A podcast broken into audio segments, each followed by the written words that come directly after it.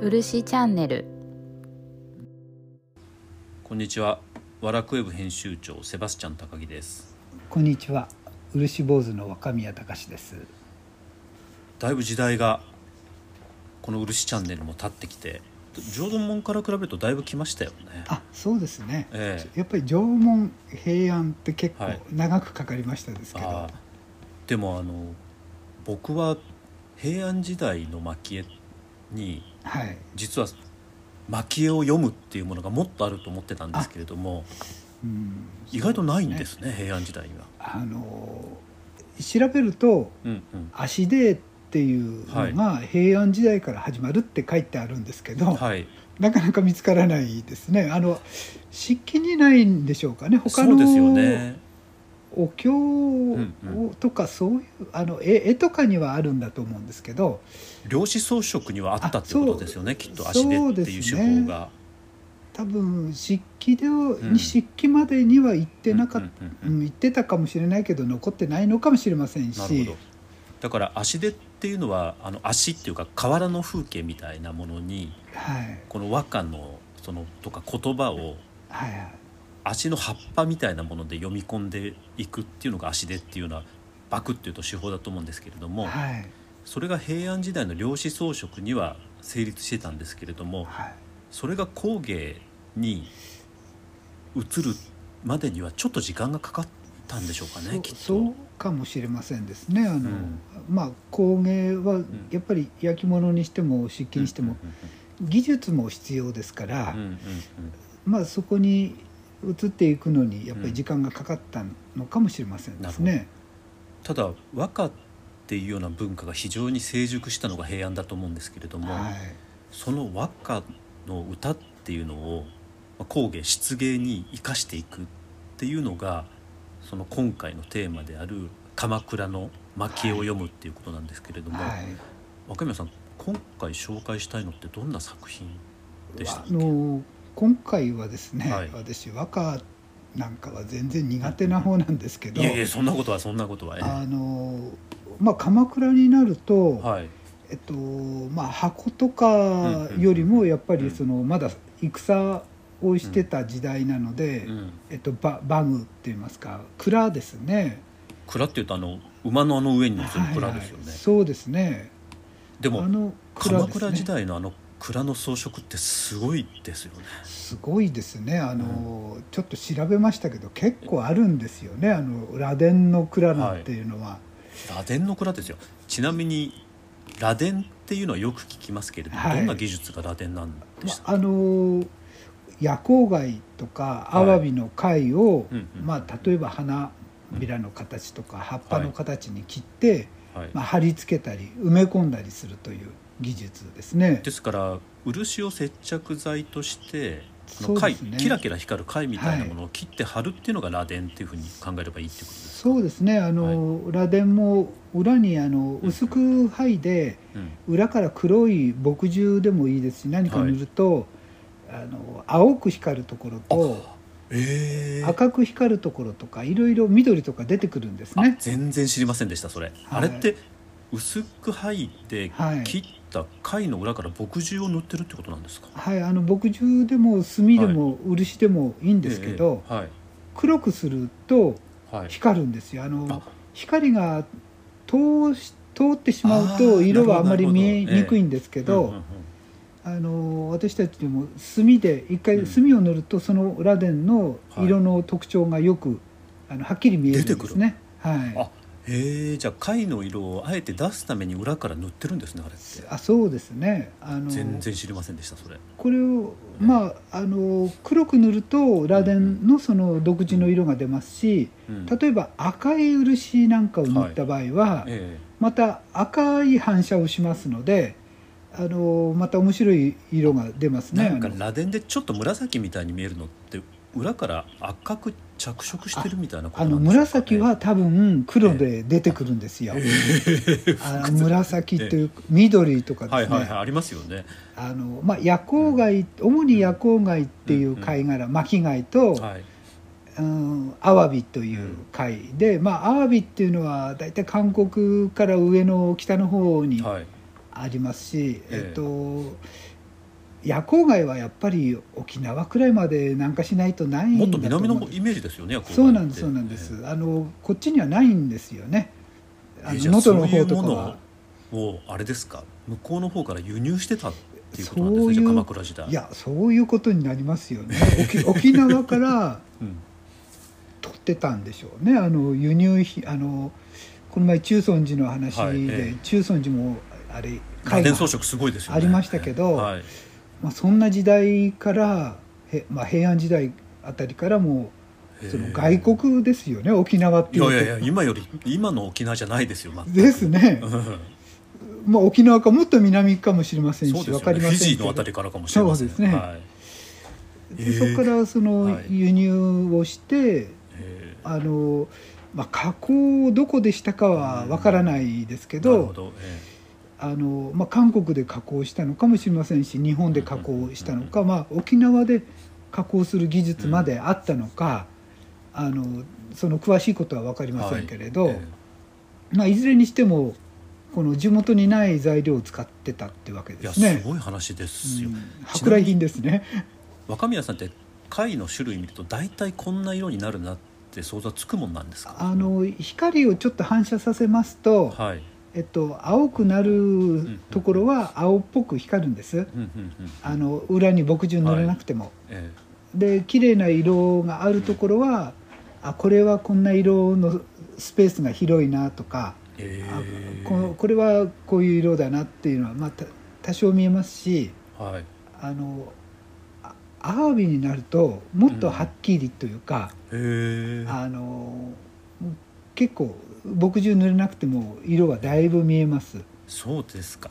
ちなみに幅って決まってるんですか？どれぐらいの幅にこう切るみたいあの今は、はい。えっと、すり貝という、なはい。えーやり方で、えええっとまあ、例えば夜光貝もぐるぐる巻いてるサザエのバカでかい感じの貝ですので、まあ、あのぐるーっと取りますと、うん。まあ、長さに言うと2 0センチとかだとえ今大きいの。ぐるーってたあの巻き貝のはい、この巻くのに沿って剥いでいくみたいな感じなんですね、きっと。そう剥いでってえでなんていうか材料としてペ平たい、ものにはい。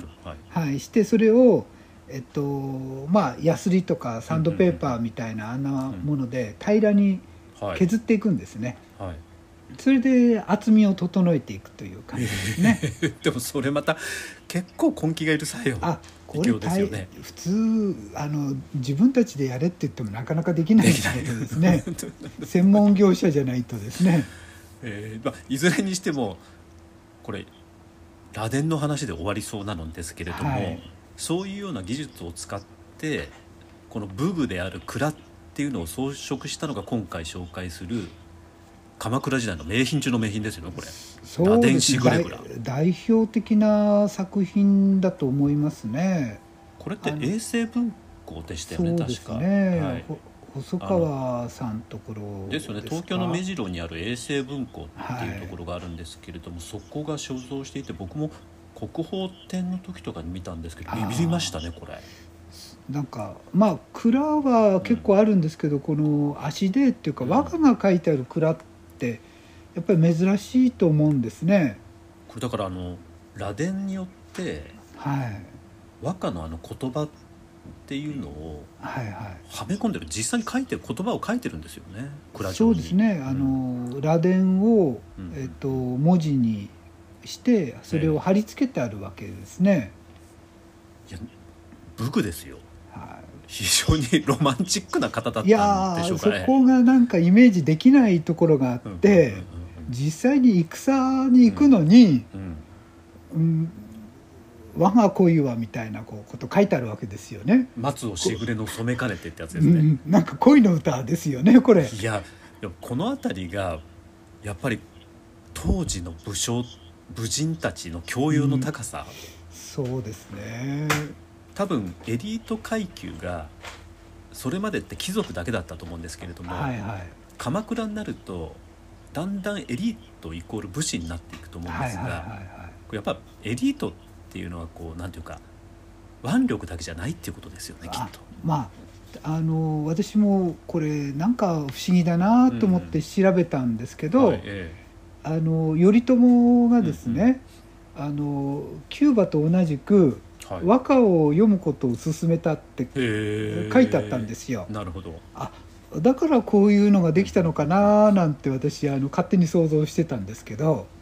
だって新古今和歌集を多分 かなりそらんじてたってことですよね、まあそれがまあ武士の教養うんであったのかと思いますね。この蔵って実際使われたことどうかっていうのは多分わかんないわですよかんねないですけどなんか使ったんじゃないかなっていうなるほど。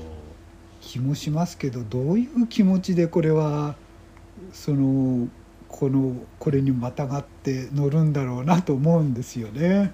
そうですよね、こう歌の背うん。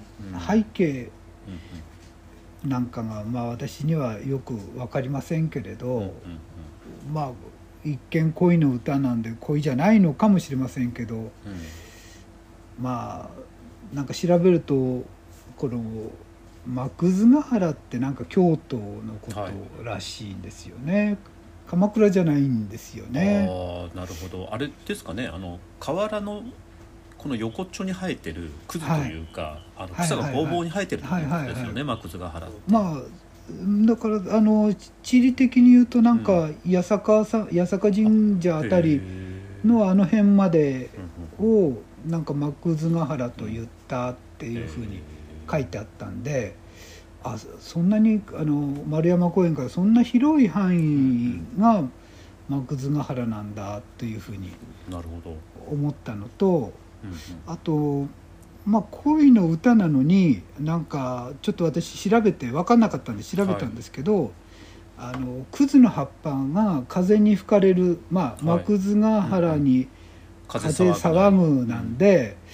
なんか葛の葉っぱが風に吹かれると本当葛の葉っぱの裏って真っ白らしいんですね。はい。えで裏場が見が見えるというわけで、その裏が見えるっていうことで恨みにかけてあるんだってこの歌読まれてるらしいんです。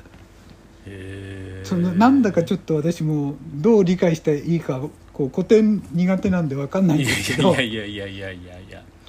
なんまあなんかこうまあ自分の気持ちがどんなにあの、うん。募っても分かってもらえないんで恨んでるっていうようなことなんそうでしょですよねうけれど我が恋は松をしぐれの染めかねてですもんね、うん、なかなか自分になびいてくれないっていうか自分の色に染まってくれないというか、まあ、なので恨んでるという意味だと思うんですけれどまあでもこの装飾ってそう考えると一見このしぐれうんで松がこう揺れる様、はいはい。ななんですけれども。激しいですよねこれ、そうですよね。うん、だからしぐれで松がわーってなる様。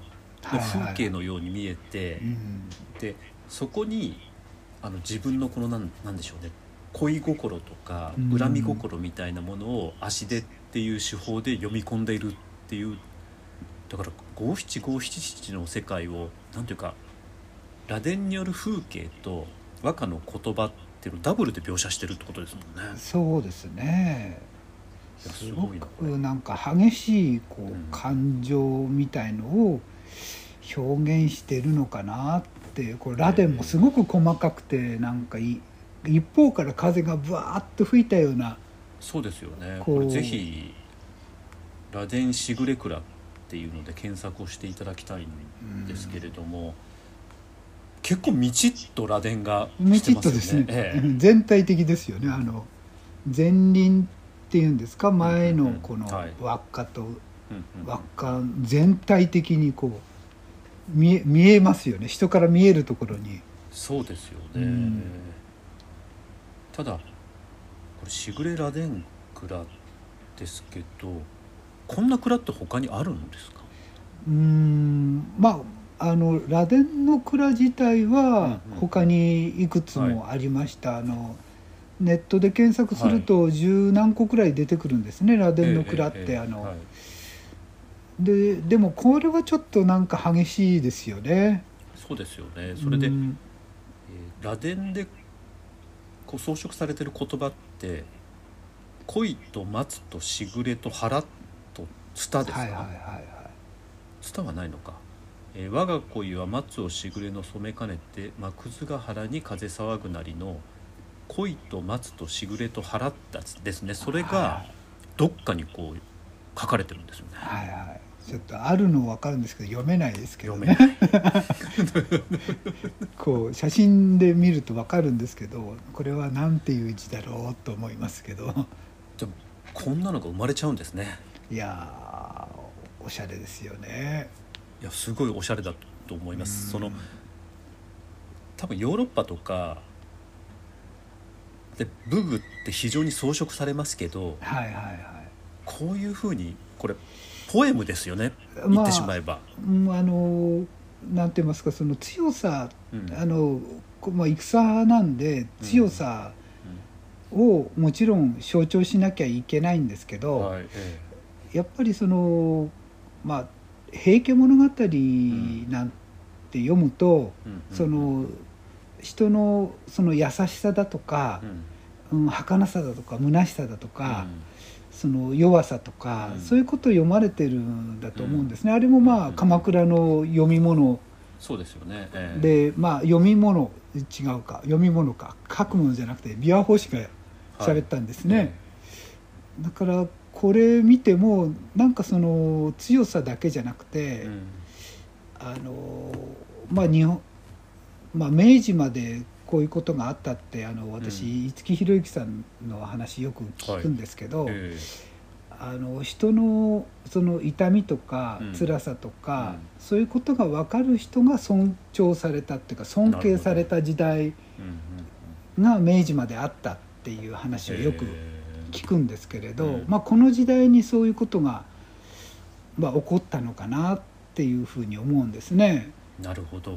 武士の成立がこの時代あったと思うんですけれども、はい。まあ、武士時代は平安からあったのか。ただあの政治の中心を武士が担ったとはいえ先ほど申し上げたようにマッチョじゃなかったっていうのが日本的な感じですよねちょっと。そうですね。この和歌の蔵なんて見ると全くこうなんかバランスが取れないっていうか、うん。理解するのに苦しむその戦の道具にうん。和歌を読むなんていうのは、えどういうことってこう思ってしまうんですけどそういうそのなんていうか感情の表現ができることまたその恋の辛さが分かること、うんうん。また生きることうんうん。についてもその悩んでいるっていう。うん。まあその例えば大声で泣けるような大人が尊敬されたってこれも五木ひろゆきさうんが言ってた。明治まではそういう日本人だったっていう。だから男泣きみたいなものがなかったんですよね。そそうですね。逆に。だから、うん。今「めめしい」とか「男泣き」とかうん。言いますけど、こう男だろうが女だろうが、うん。泣いて感情を表現するのが当たり前で。そうですね。でそうやって表現するのが良しとされたみたいな、はいはい、だいぶ違いますね今とはね。うん、そうですね。今とは全然なんか時代あのまあが違うと思いますね。なんかまあ「めめしい」って言われそうな恋の歌をこの武士の象徴でもある蔵に読み込んでしまうみたいな。そうですね。これでも多分また時間が来てしまったので今度あの技的なものにお聞きしたいんですけれども若宮さんから見てこの蔵の表現ってどうですか？今これ。まああの細かいところ、ん。写真だけではよくは見えませんけど、かなり螺鈿も細かくこう切ってありますし、はい。貼ってそれを貼って漆を塗り込んで研いであると思うんですけど、かなり繊細な技ですよね。すごいですよねやっうんぱり。プロデューサーがいたんでしょうかねうん、やっぱりデザイナーみたいな方がいらっしゃって、うん。で螺鈿を切る職人さんがデザインしたんでは絶対ないと思うんですね。あーそれちょっとそこ突っ込みたいところなんですけども、うん。今ってそれがちょっと不幸な時代ですよね。そうですね。今は若宮さんがおっしゃっていたわ螺鈿を切ったりとか、まあうん。漆の作品を作る実際作る職人さんがデザインも負わされちゃってるっていうのが今の時代の不幸さのような気がしていて。そうですね、まあ何でも作家さんということになって、そのまあ一人でやらないと、うん。その人の作品になならならないというような風潮があったりしますので。ね。ただうん。まあ絵画ではん。それは多少言えるところはあるのかもしれませんけど、大きな壁画になるとまた全然話は別でしょうし。まあ、工芸品でも、うん。その漆器なんか何何種類の職人さんうん。も一つ作るのに必要なわけでじゃあ一体誰が作ったのって聞かれた時に、うん。今風に言うと答えようがないんですね。この蔵も発注者がいたわけですもんね。そしてそのそうですうん。ね。発注する人の好みをこの組んだプロデューサーみたいな人がいてそうですね。ディレクターでもあってプロデューサーでもあって、もちろんその人が、まあ、いろいろトータルのコーディネートができたわけでしょうし、そうね。人をでまあ、集めたわけですよね。あの蒔絵が良ければ筆の使うのが上手な人をこう集めるとか、うん。うん、と今回螺鈿にしようと思ったんならば螺鈿の職人さんを集めて、うん。まあ、その仕事を委託するとか。そうですよね。だからそう考えるとその螺鈿の職人の方がこの作品を実際は手を動かしたにしても作ったみたいなことにはならないと思うんですけどそうですね。なかなか言いにくいですよね。その辺の表現は。でも現代的な表現というか現代的な作品だとその手を動かした人の作品っていうことになるわけで。そうですね。でもそうするとこんだけのものって作れないんじゃないでしょうかね。まあそうなると難しいでしょうね。あの、和歌のことも分かってあ螺鈿の特徴も分かってで蔵の形ですね、うんうん。これ馬によって形違うわけでしょうし、あのどんな馬どんな種類の馬ですね、その馬馬の馬によってとかまあいろいろその事情が分かってる人じゃないとできなし得ないことをしなきゃいけないわけですね。さらに発注者の好みにバシッと合わないことには。そうですね。和歌なんて入れた日にはですね 間違ったらもうどうしようもないわけでしょうから。そうですよね。だからそういうものを実際今って工芸作家にすで全て委ねている世界じゃないですか。そうですね。一人のうん。その職人さんなり作家さんと言われる方が、うんまあ、全てそこを背負ってデザインから技術から、ええええうんとまあ、木工の技術まで全部その人が請け負わなきゃならないわけですからなかなか辛いですよね。そうすると総合総合芸術とか総合表現みたいなものっていうのはなかなか成り立ちづらいですよね。そうですねそれとやっぱり、えっと、知識っていうかうん。技術の領域が一人は一人の領域ということになればうん。やっぱり広くなれば一人では賄えない技術ってあるわけですのえでそうするとチームワークって絶対的に必要なんですよね。うん。でチームワークっていうのはやっぱり常にビジネスを行ううん。その仲間が必要なわけでうん。その1年に1回じゃ誰も相手にしてくれないわけですから。うん。まあ、大工さんが大きなお寺さんを建てる時に棟梁のとうんうんもとにこうみんなで集まるみたいな、まあ、このくらいの規模のものがないとこういう蔵一つ作るのも大変だと思うんですね。確かにこの螺鈿しぐれ蔵って蔵一つですけど結構な人の数がかかってるってことですよね。大変なその知識やノウハウっていうのがこの中に必要になると思うんです。勝手にだからうんできないと思うんですよ。そうですよね。さっき若宮さんおっしゃるようにその和歌の知識であるとかはい。あるいはその、まあ、風景画の素養であるとかはい。あるいは蔵の構造。はい。でそこにさらには螺鈿とか漆とかそういう技術を詰め込んでるわけですもんねこの蔵一つに。ですね、ええ。それとこの発注の師はうん。武士の中でもやっぱ偉いまあ人ですから。トップトップなんじゃないでしょうか。ね。だからその人と対等にこうん。うお話ができるような、うんうん、と知識やまあ階級の人じゃないといけないですよね。なるほど。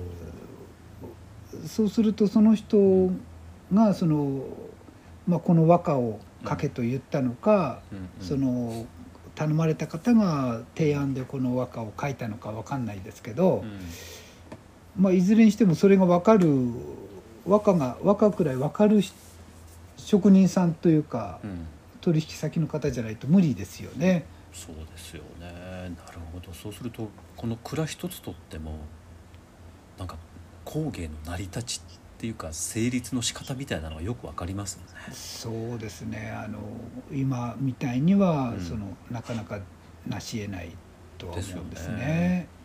わかりました。ということで今日もまた蔵一つで 30分近く話をさせていただきましたがあでもこれ本当名品中の名品ですね。いやすごいと思います。あのなんかおしゃれですよね。しぐれの しぐれの蔵ってなんかちょっと確かに確かに、うんなんか平和な時代でさえもうんしぐれって弱そうじゃないですか、それに蔵。蔵にしぐれ。うん、なんか馬だったら強そうな名前つけるじゃないですか。うんでも他のも検索してみるとこの鎌倉時代の蔵、はいはい萩とか。あそう萩とか。結構草毛系が多いですよね、うん、あのそう装飾系あの、まあ草が多いですよね。だって萩なんだらひょろひょろひょろみたいな感じですよ。まあまあでも萩とか、うん。もうこの松とかですね。そうですよね、えまあ植物系。まあその植物に意味を持たせたんだと思うんですね。ね、うん、まあクズだったり、そのなんていうかまあ松だったり、うん。そのまあその巻きついていったり、そのえまあそれを松を男性に例えて、うん。その富士とかうん。クズを女性に例えてまあそのクズと富士で葛藤になるわけですけど。なかなかそのそういう理解が面白いと思うんですよね。ええまあ、武具にまでそういうのを込めちゃうのがなかなか日本の工芸の深さだな,、などと思いつつ今日はなので、えー鎌倉はい、でしたがちょっと来週私すいません。あの夏休みをいただくものですから、1週間休んでですね。はい、なので休みの間に今日で5回だったので5回分聞いていただいて で宣伝までしちゃいますけれども。次がだからいよいよ室町に入っていくとそうですね。室町江戸だとまたさらに工芸って深まりますもんね。すあのどんどんやっぱりえなんか平安時代から日本というものがこう見え始めてくるので、なるほど、うまあで縄文はまあまだまだそのうん。遠かったんですけど、うん。まあここらからなんか急激にあの技術も進化していくんでしょうし、あじゃあますます漆芸が楽しくなるということそうでですね。はい、では若宮さんあの今日も変態漆坊主としてありがとうございます、ありがとうございます。いかん今日6回目だった。はい。